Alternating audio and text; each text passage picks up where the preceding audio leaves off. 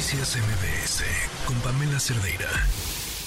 Le agradezco muchísimo a Gema Santana, cofundadora de Voto por el Clima e integrante de Selva del Tren, que nos acompañe. ¿Cómo estás, Gema? Buenas tardes. Buenas tardes, Pamela. Muchas gracias por invitarme aquí. Todo muy bien. Eh, Gema ya ha pasado, bueno, pues después de un largo trayecto de amparos, demandas y demás, la construcción del tren Maya que ha continuado y que ya algunos de sus efectos se están viendo en la naturaleza. Cuéntanos.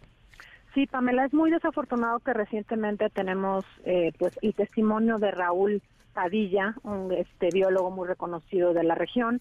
Justamente nos acaba de mandar videos sobre los ríos de concreto dentro de las cavernas de, de la cueva Garra de Jaguar del tramo 5. Lo que siempre dijimos, Pamela, es imposible construir ahí aunque quieran hacer un puente y ya ya se está documentando cómo el concreto está llegando a esta agua virgen, como le llaman los mayas, es una de las aguas más puras que tenemos en nuestro país, una cuenca muy grande que está siendo contaminada ya pues por por este megaproyecto, eh, por por el concreto que pues lastimosamente va no solo impactar en esa zona, sino que como son venas de agua, este pues también van a ser venas de concreto. Era lo que te iba a decir que eh, cuáles son las las secuelas que desde ahorita se pueden ver que va a suceder y si y si a alguien se le ha ocurrido pensar en una solución porque además ya el daño está hecho, ¿no? Mira, la solución, la solución sería realmente hacer los estudios, como se los dijimos. No hay estudios geológicos. Eh, es, este, lo están, eh, pues ahora haciendo, ahora sí que haciendo todo. Eh, avanzan, hacen el mini estudio y rellenan, es decir, el, tema del tubo de acero, lo, le ponen una camisa de acero y luego por, por en medio le meten el concreto. Como lo van bajando, Pamela, lo van bajando y van identificando que no hay fondo y aún así están inyectando concreto. O sea, la manera en la que lo están haciendo es muy mala.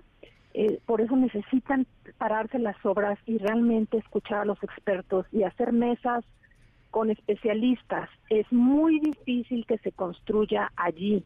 Decidir haberlo, haber metido el tren en, sobre la selva, en la carótida, así le llamamos nosotros, de toda la península, porque ahí es donde hay más agua, pues es un, jariquí, un jaraquiri, digámoslo así, de la región. Es quitar, dejar sin agua al menos de ocho años a toda la península. Y no nos están haciendo caso y está pasando lo que les dijimos hace dos años. ¿Qué van a hacer? ¿Qué vamos a hacer?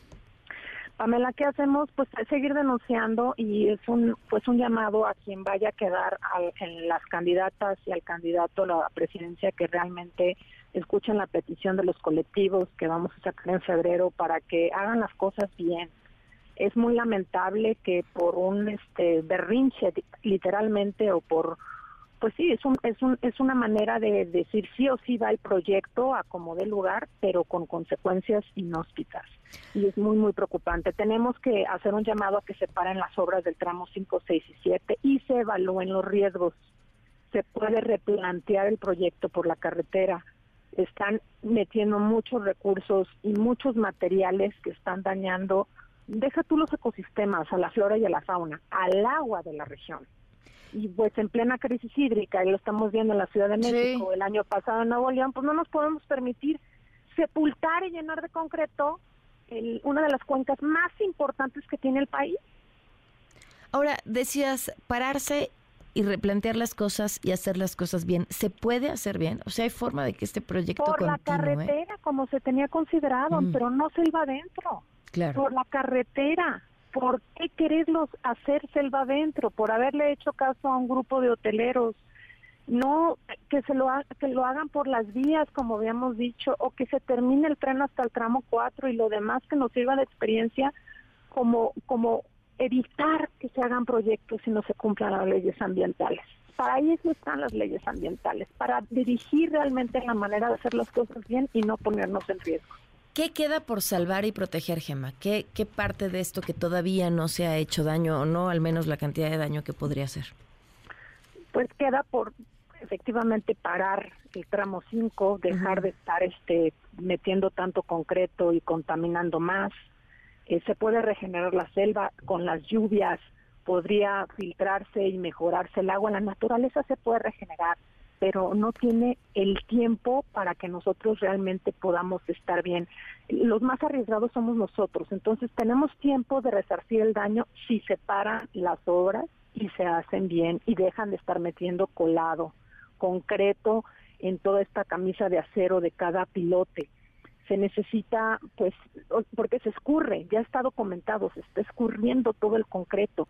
En Garra de Jaguar y también en Actún Tuyul, que son lugares que están para la gente que ha ido a esos lugares eh, de Tamul 2, que es una zona arqueológica maravillosa, que también se va a ver afectada. Entonces, pues lo, lo que se lo que se tiene que salvar es pararlo y que se poco a poco se vaya regenerando. Ya no le muevan más y cumplan con la ley ambiental. Eso se lo hemos estado pidiendo todo el tiempo a este gobierno y nos ha denostado, nos ha amenazado y hay compañeros que los han, los han amenazado y les han robado hasta su computadora y, y todos los registros que tenemos este por parte del ejército. En realidad estamos muy preocupados porque no no están entendiendo el daño que nos está ellos nos están haciendo y se están haciendo ellos mismos porque es poner en riesgo a, toda la península. A ver, ¿qué es lo que le ha pasado a tus compañeros? Pues hay hay comunidades, personas que están en el tramo 7 del Consejo Regional Indígena de Espujil, que son pues comunidades de allí que llevan muchos muchos años en, en la lucha por el territorio. A uno de ellos le quitaron su computadora, se metieron a su casa y a muchos otros como a Pedro Uc, un gran líder de las comunidades indígenas, lo han amenazado por parte del ejército. Pues, en realidad estamos muy preocupados por la pues por, por, por la seguridad de los activistas, por eso les estamos dando más voz, por eso no vamos a parar en seguir denunciando, porque esto va más allá de cualquier gobierno ideología política, esto tiene que ver con la preservación de la vida y con atender realmente esta emergencia climática que estamos viviendo y, poner atención en lo que realmente nos importa. ¿Hoy han podido tener comunicación con el equipo de alguna de las candidatas o el candidato?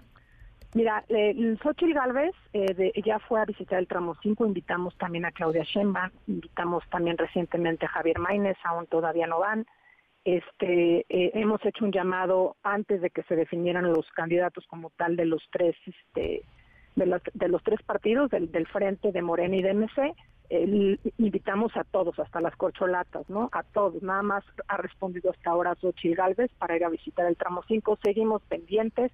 El 20 de febrero vamos a lanzar una rueda de prensa para hablar de este pliego petitorio, de los temas que se tienen que abordar para defender el medio ambiente y no poner en riesgo a la península por el megaproyecto mal llamado Tren Maya. Y, y porque no se consultó a ninguna comunidad maya sobre ese proyecto, por eso lo llamamos así.